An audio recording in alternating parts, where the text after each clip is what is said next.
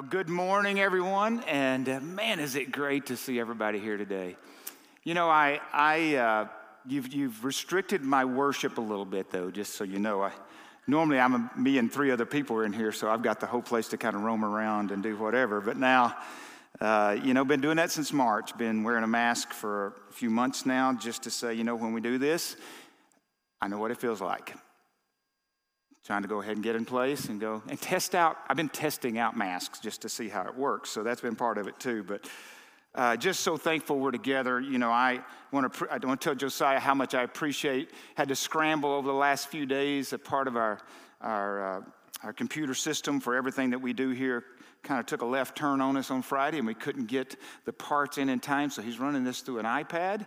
So if you see, if it sees a little sometimes up on the screen, not exactly the quality we normally have, we're just glad we got it right now, okay? And Josiah, thank you for everything. He's, he's uh, I just tell you. And you've heard me say, to quote the great philosopher Napoleon Dynamite, uh, it's great to have friends, but it's really great to have friends with skills, right? And uh, Josiah is one of those, okay? So he is definitely that. So just so appreciative of what God is doing there. And just thank you for working with us on this. Man, we want to meet. And we want to meet in the best way we can and the safest way we can. And we're trying to figure this out as we go. There is no playbook. Okay, so we're trying to figure it out. And just appreciate you trusting us. And in turn, we're trusting you that we can do this together. So again, thank you for that. This morning, 1 Corinthians 1 uh, 18 through 31. I'm going to read it's out of the message, and some of you may not if you're not familiar with Scripture. And, and the other thing I want to say, real quick, to those that are at home or watching elsewhere, hi.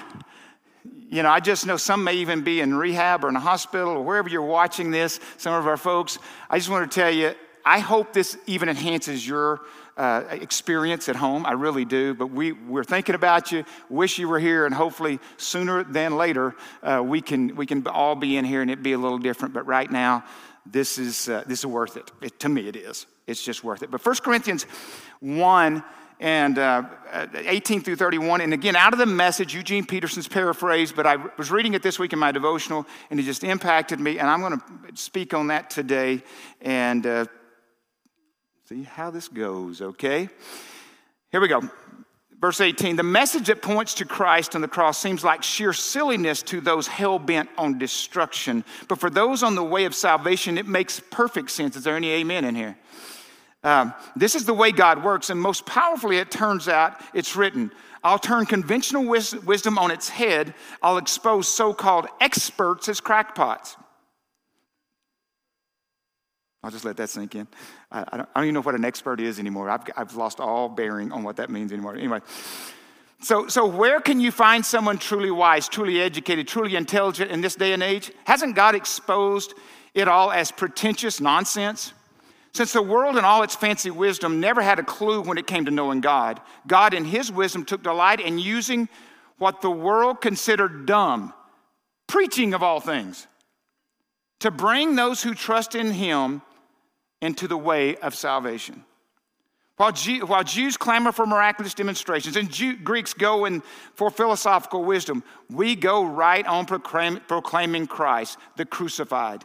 Jews treated this like an anti miracle, and Greeks passed it off as absurd. But to us, who are personally called by God Himself, both Jews and Greek, Christ is God's ultimate miracle and wisdom, all wrapped into one. Human wisdom is so tiny so impotent. Next to the seeming absurdity of God, human strength can't begin to compete with God's weakness. Take a good look, friends, at who you were when you got called into this life. I'm going to read that again. Take a good look, friends, at who you were when you got called into this life. I don't see many of the brightest and the best. I look around today and go, Amen, Paul. No, just kidding. Just messing with you. I don't see many of the brightest and best among you, not many influential, and not many from high society families. Isn't it obvious that God deliberately chose men and women that the culture overlooks and exploits and abuses, chooses these nobodies to expose the hollow pretensions of the somebodies? That makes it quite clear that none of you can get by with blowing your own horn before God. This should humble you. Everything that we have, right thinking and right living, a clean slate, a fresh start, comes from God by the way of Jesus Christ. That's why we have the saying if you're going to blow a horn, blow a trumpet of God. Ready to go home? I mean, there's really not much else to say, right? But, unfortunately for you, I got a lot more to say on that part. I'm going to break this down a little bit. Hopefully, it'll be helpful to you this morning. I'm going to repeat one minute. Since the world and all its fancy wisdom never had a clue when it came to knowing God, God in His wisdom took delight in using what the world considers dumb or, in other translation, foolishness, preaching of all things, to bring those who trust in Him to the way of salvation. Now, many of you know that preaching People come to know Christ without being underneath a sermon at the moment, okay? We know that. People come to know the Lord in all kinds of different ways. But a crazy thing is, God uses preaching as pointing the way to salvation. In other words, what I am doing here today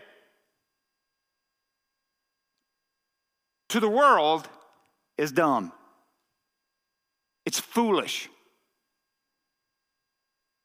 And there's all kinds of ways to be dumb and foolish, right? There's all kinds of ways to preach. There's all kinds of ways to go about this. There's all kinds of styles. There's all kinds of different things. We all kind of have these bents. You know, like for us on the staff, we have five people at this point who preach. And a church our size, that's pretty awesome, just so you know. We want to be a place where God allows them to grow into those things. Those who are, some are already way down the road, some are starting. And we want to be a place where God, I, I'm just thankful that after I was saved eight months, which I today would never let happen in this pulpit, someone saved eight months, I can't imagine ever doing. I preached my first sermon eight, nine months after I was saved. What crazy people they were. But they did let me. And I've remembered that, and I think we've got to be a place where that can happen. People can grow into that, advance the kingdom. But different we, people do it different ways. Like for me, uh, I mean, I, I, watch Josiah. I mean, Josiah. Watch Josiah. Almost memorizes his, his often. Uh, like Allie and and Dr. Dan, they take their notes on bigger sheets and move them over. Dan's just so smooth at it. I watch him. He's just kind of like you don't even notice. It's so smooth. Now the rest of you are going to notice it from here on out, right? Okay, that's annoying, Dan. Stop doing it. No, you're not going to do that.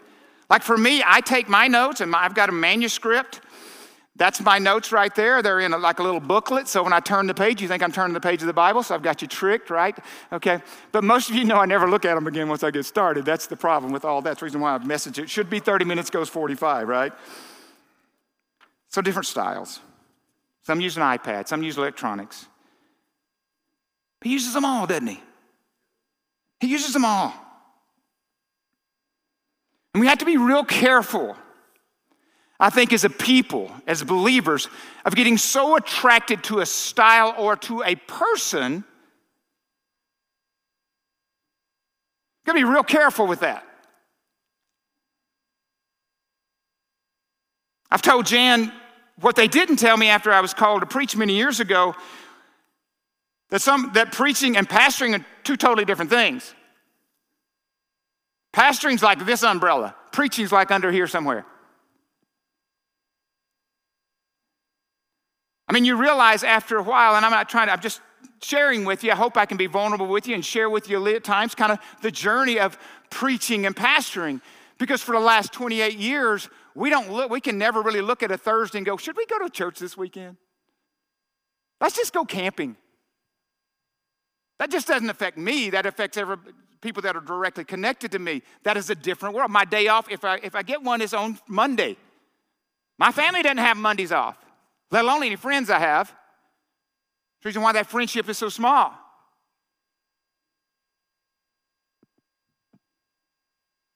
To step up here each week. You, and it's just crazy. Who wants this occupation? Who wants to do this? To step in front of people and try to be vulnerable and know what something you say, and it may be a sentence or a word that offends them. They're critiquing, they're watching. The whole thing around the mask, sometimes I go, Are you kidding me? I don't like it either. I was sweating in there a while ago. I was. But at least I'm not in China trying to figure out how to go out at night and try to sneak through the streets and try to. No government telling we can't meet. This is not about the government, these masks. Yeah, sure, this, I'm listening to experts, and maybe some of them will turn out to be crackpots. Okay, we get that. But we will see. But I'm willing to risk that. I'm willing to have a, I'm willing to risk you take and show me a picture 20 years from now, and we have a mask on. And you go, aren't you embarrassed because they figured out that didn't mean anything? I'm willing to take the risk. For the good of others. That's where I am right now. But I know when I say that, some of you are going, oh, you almost took a political stance in all of that moment.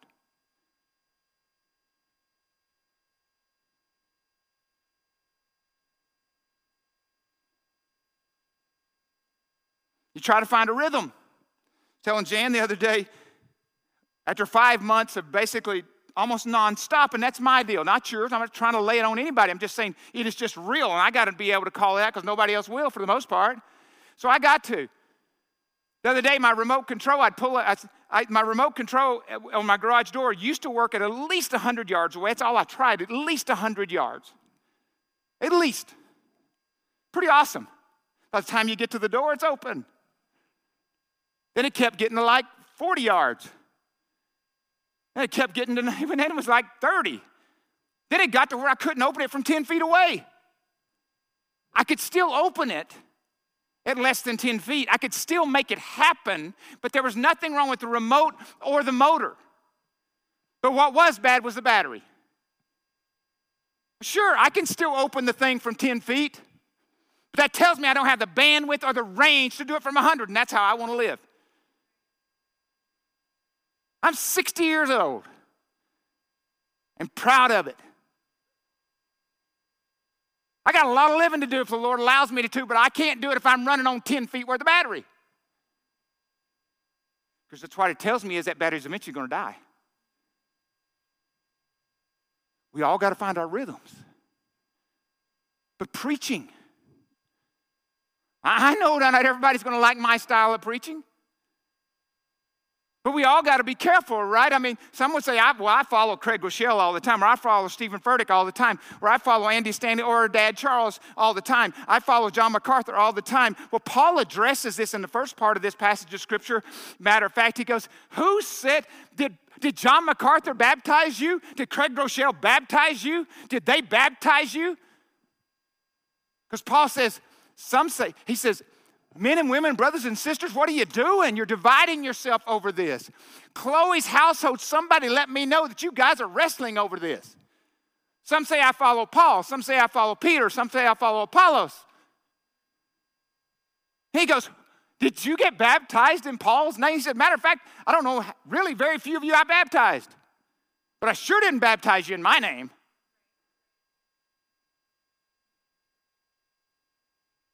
We got to be careful.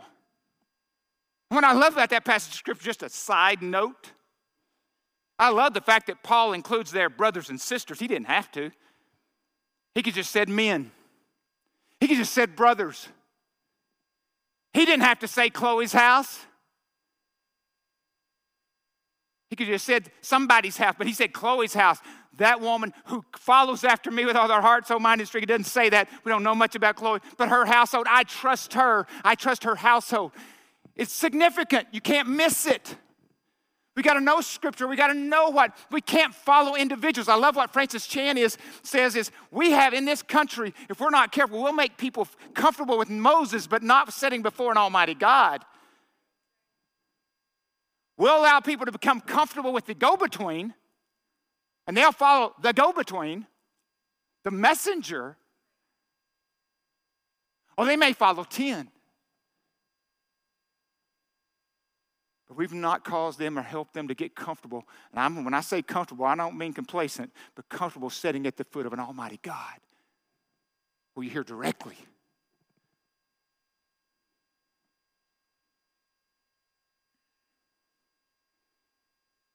When I got saved in 1986,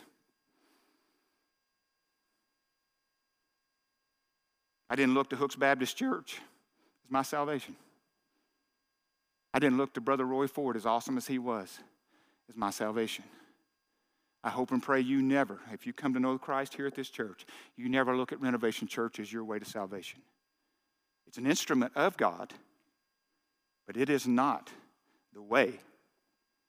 We never look at the Nazarene church. There's only one way. His name is Jesus. There's the foolishness of preaching, then there's foolish preaching.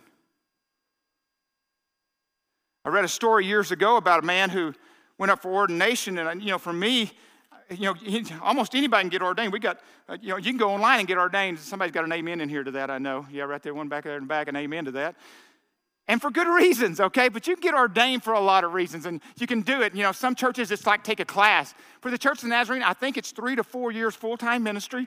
And then, along with that, you got to go to four levels of, of, of, study, courses of study, which I did, but there's a different way to do it now. And you end up with one of these one day, and, and it's awesome, and you're thankful, and they give you no more money for it or no more nothing, okay?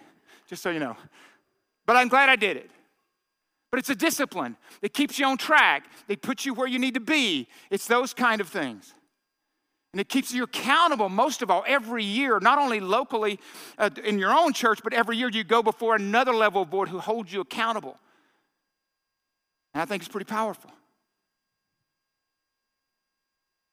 But this guy here, sometimes we have to keep the foolish ones out. This is the other part of it. I've had interns often over the years I've tried to figure out a way to call them out instead of try to tell them to move forward.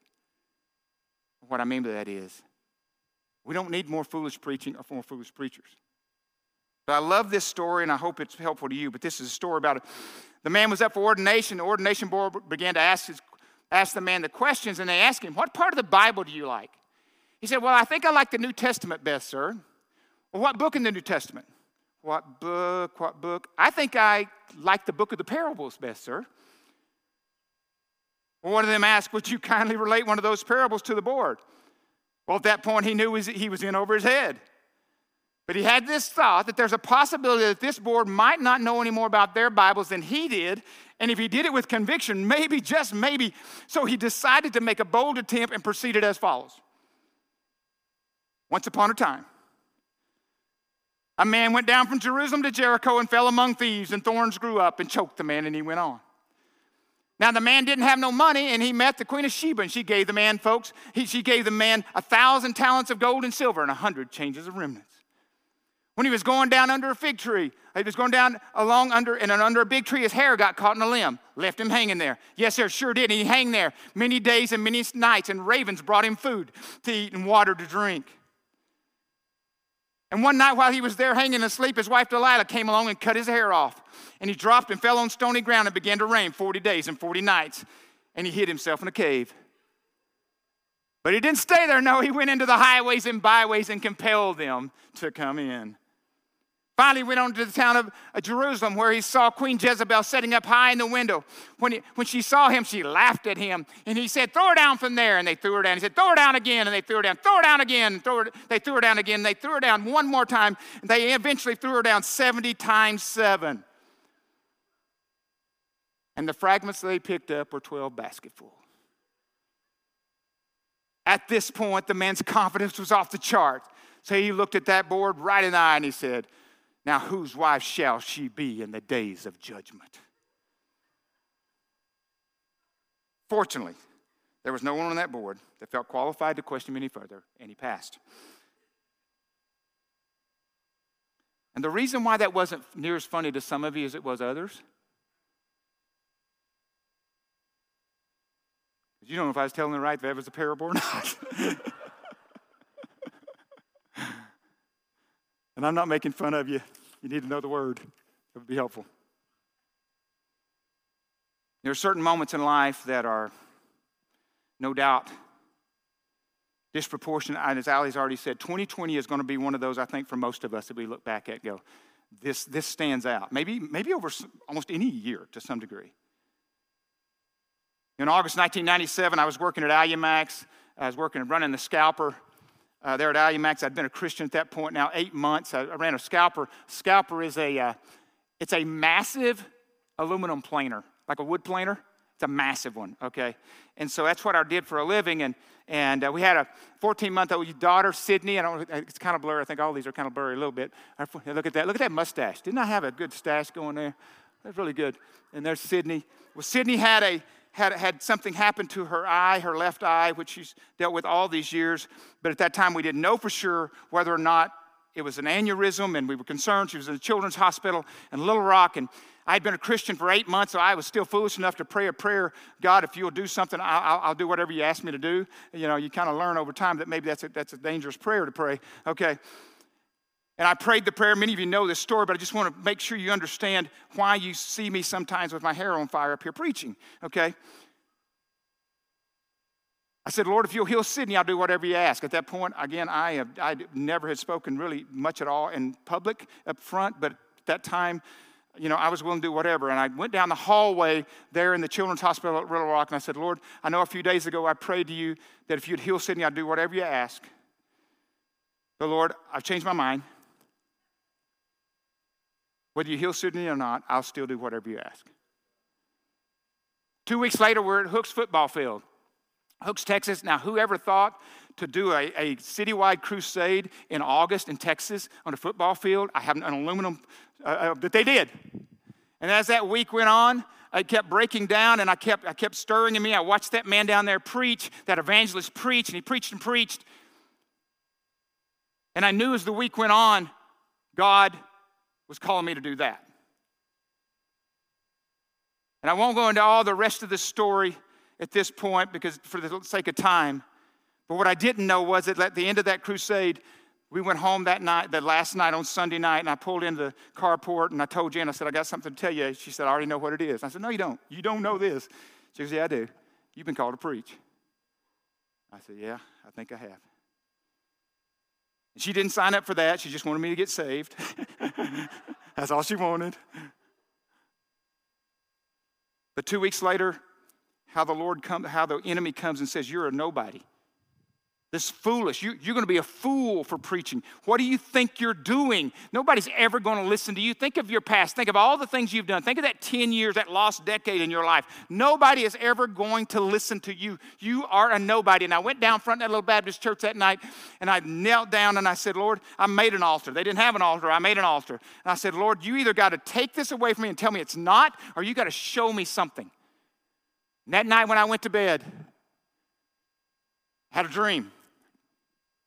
Now, you got to know at that point, those for the first eight months of my salvation, which is what this really is, I'm only reading the New Testaments and Psalms and Proverbs. I didn't even really know what the Old Testament was about. Honestly, I knew about Genesis, and we go. I don't want to get into all that right now, but very little did I know. Didn't really know any of the books of the Bible. So I went to bed that night, and I was in a classroom, and I had a dream. I was in a classroom. Jan was sitting behind me. I was sitting in this desk, and this lady teacher was up front, who was an evangelist herself, and she came down. To, she handed me a piece of paper in this dream, and I unfolded the piece of paper, and it said Ezekiel 33. I woke up from my dream and it was like Ezekiel. Ezekiel. I had no clue what Ezekiel was. None, but it sounded like a Bible name. So I went and got my big old honking Bible, went to the front, and there was Ezekiel, and I went to chapter 33. And this is what it said Verse 7 Son of man, I've made you a watchman for the people of Israel, to hear the word I speak and give them warning from me. When I say to the wicked, You wicked person, you will surely die, and you do not speak out to dissuade them from their way, that wicked person will die for their sin, and I will hold you accountable for their blood. But if you do not warn the wicked person to turn from their ways and they do not do so, they will die for their sin, though you yourself will be saved. Son of man, say to the Israelites, This is what you are saying. Our offenses and sins have weighed us down. We are wasting away because of them. How then can we live? Say to them, As surely as I live, declares the sovereign Lord, I take no pleasure in the death of the wicked. I think that should be, and that should encourage you but rather they turn from their ways and live. Turn, turn from your evil ways. Why will you die, people of Israel? But back to the watchman. Uh, Son of man, I've made you a watchman. Now, I realize he's speaking to Ezekiel, and there's a lot more to Ezekiel that, that, that's confusing at times, too. I read the whole thing that night, matter of fact, or until I, I didn't go back to sleep, I read the whole book. Kind of crazy. But you may wonder at times why I preach with my hair on fire. I understand I'm a challenger in my preaching, and it fatigues people. I get it. That's the reason why we need a rhythm here.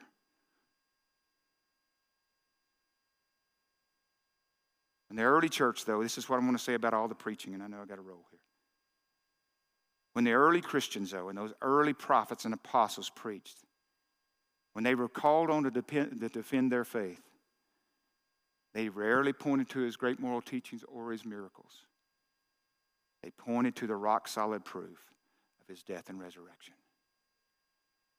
How we need to be pointing people to Jesus is the life that has been transformed. When you're throwing things around in Facebook and challenge all kind of different things and tweeting all different things, sometimes I've said it over and over. Sometimes preach a sermon, you know, let your life preach a sermon, use words if necessary.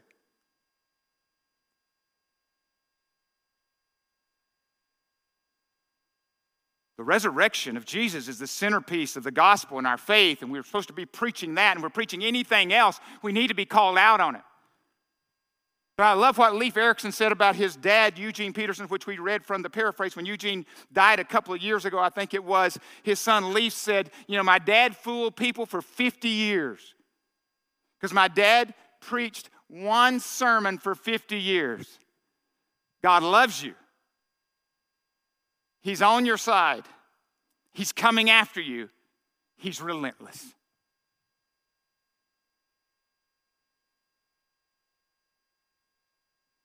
Second thing I want to mention this morning is to take a good look, friends. It's what Paul says at who you were when you were called into this life. Well, Paul does that in 1 Timothy 1 12 through 16. He said, I thank our Christ, I thank Christ our Lord, who has given me strength that he considered me trustworthy, appointing me to his service.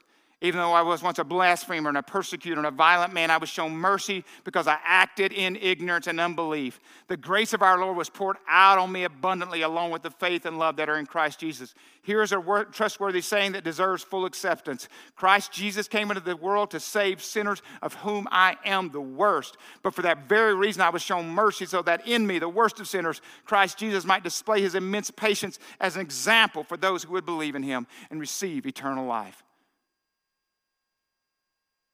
Paul didn't tell somebody to go do something he wasn't doing. He said, Friend, remember what, you, it was like before. Remember that moment before. Remember that day before where you didn't have hope. Now, for some of you, that's a challenge because you got saved as a child. I realize that. But I'm just saying, folks, man, we need to know this. But I want to encourage you today, no matter where you've been or what you've done or what's happened, this scripture tells me, though, that anybody, this is for everybody, even nobodies.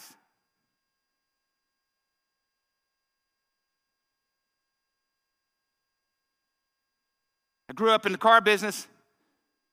And one of the things I loved about the car business, and I grew up in Arkansas in that little uh, car lot my dad had. And one of the things I loved about it, I worked in the detail shop and the body shop. And one of the things I was able to do there was, was restore cars. And one of the things we used to say about car about that was we saw through the dirt. People would come back weeks later and go, I, if I'd known that car looked like that, I would never traded it in. I believe Jesus sees us. He sees through the dirt. He doesn't just see us the way we are, He sees us the way we could be. I think the biggest challenge for most of us is not the fact that we don't love Jesus enough, and that may be the case, but I think the biggest challenge for most of us is we don't realize how much He loves us. And we need to step back and remember what He has done for us. And the last one is I want to say, I don't see many of the brightest and best among you, not many influential, not many from high society fa- fa- families. Isn't it obvious that God deliberately chose men and women that the culture overlooks and exploits and abuses and chooses these nobodies to expose the hollow pretensions of the somebodies? A few weeks ago, I read this. I don't know if we have this slide or not, but Dr. J.P. Widney said about the Church of the Nazarene and how, what we symbolize. The reason why we're called Nazarenes, we're called, of course, we're called Christians first. We're part of the Nazarene Church worldwide, but I love this.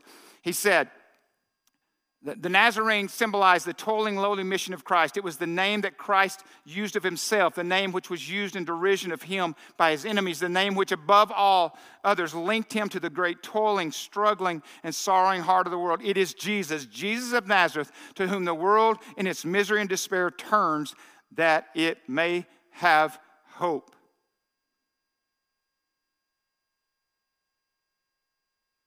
That's why this church was started. That's why the Church of the Nazarene was started 125 years ago or so. Out of a tradition who fought against slavery, from abolition, from John Wesley all the way down, fought for women's rights, fought for those things, fought for education. They were social, they were in the, in the culture, they were doing something different. They didn't just come and meet, they actually made a difference. Their community were, was different because they were there.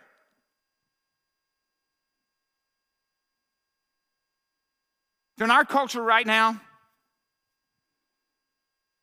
the elites, the big money, are interjecting influence like no other. I don't know if I've ever seen it like this. From CEOs of mega corporations, politicians, the media, academia, experts, whatever that means, famous sports figures, and superstars in other arenas. And often they are telling us what we should believe and how we should act, etc.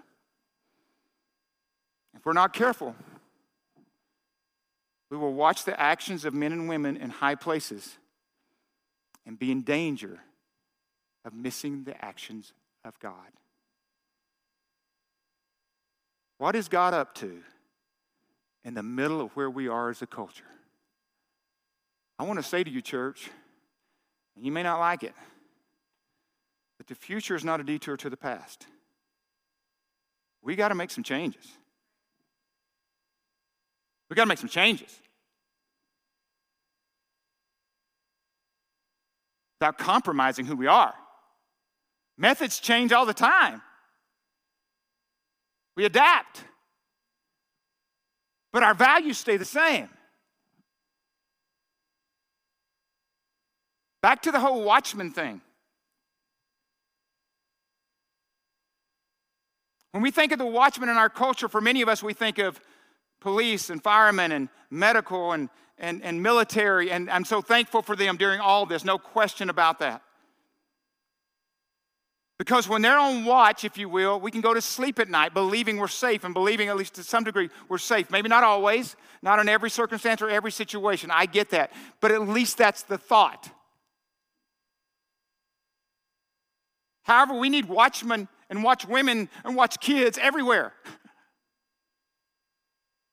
That includes you and I.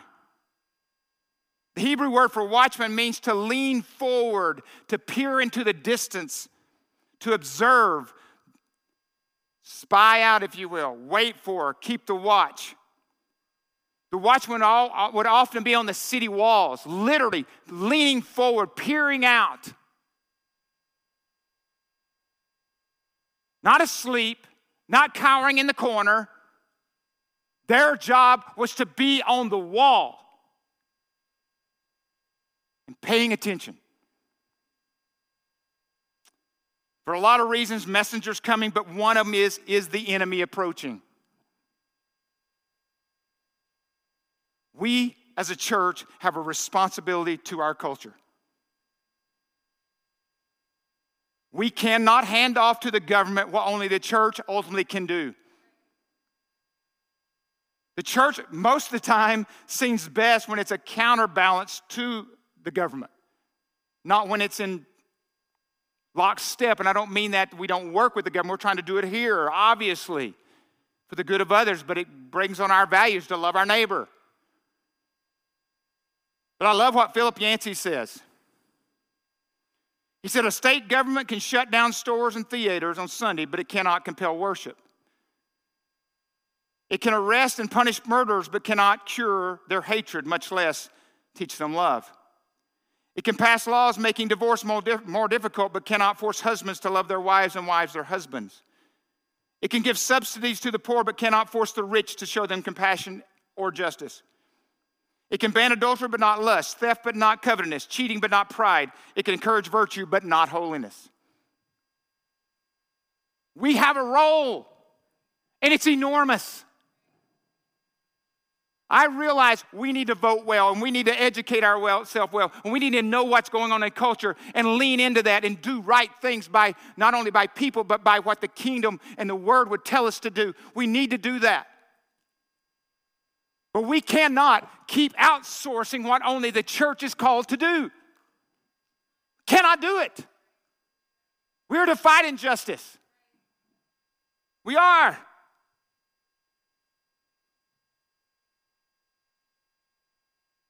To the nobodies, the overlooked. We're all nobodies. They become somebody because we met the somebody. And he changed everything. He changed everything. I realize trying to be a redemptive force in this culture is going to be hard. And let me tell you why it's so hard because redemption doesn't come to easy places. It doesn't come to places that may necessarily be inherently good. Redemption comes to places where evil has left its mark, where it is dark. You know when the watchman does his best work? When it's the darkest. Don't be going around trying to figure out, oh my goodness, the world's coming to an end. Or I hear I get questions, Pastor Kurt, do you think this is the end of everything? No, it may be the beginning. What do you mean? The end. I want to know what God's up to because I know He's up to something. And if He's up to something, I want to be a part of it. I don't want to be found cowering in the corner. People need us to be a part of the answer and part of the solution.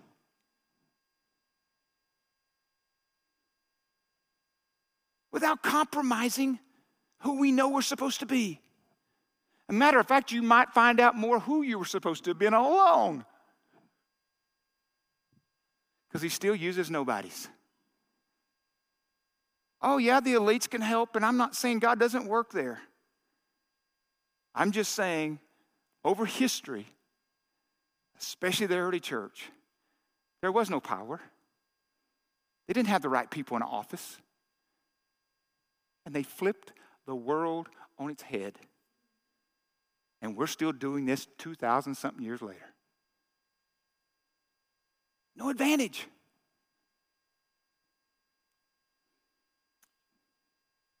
Last year, we did a series called Nobody, Somebody. Remember that? Did video at that time. Got a few Academy Award nominations. Or no, I think no, wouldn't Academy Award. MTV. I don't even think it's a, thing anymore. I don't think, but uh, videos, no. But we're going to show that today. We're back together. I think it'd be an encouragement. God's using us. God's up to something. God's changing us. God's the story's still as powerful as it was 2,000 years ago as it was in 1986 when I walked that aisle. It's, it's, it's time. It's time. He turns graves into gardens.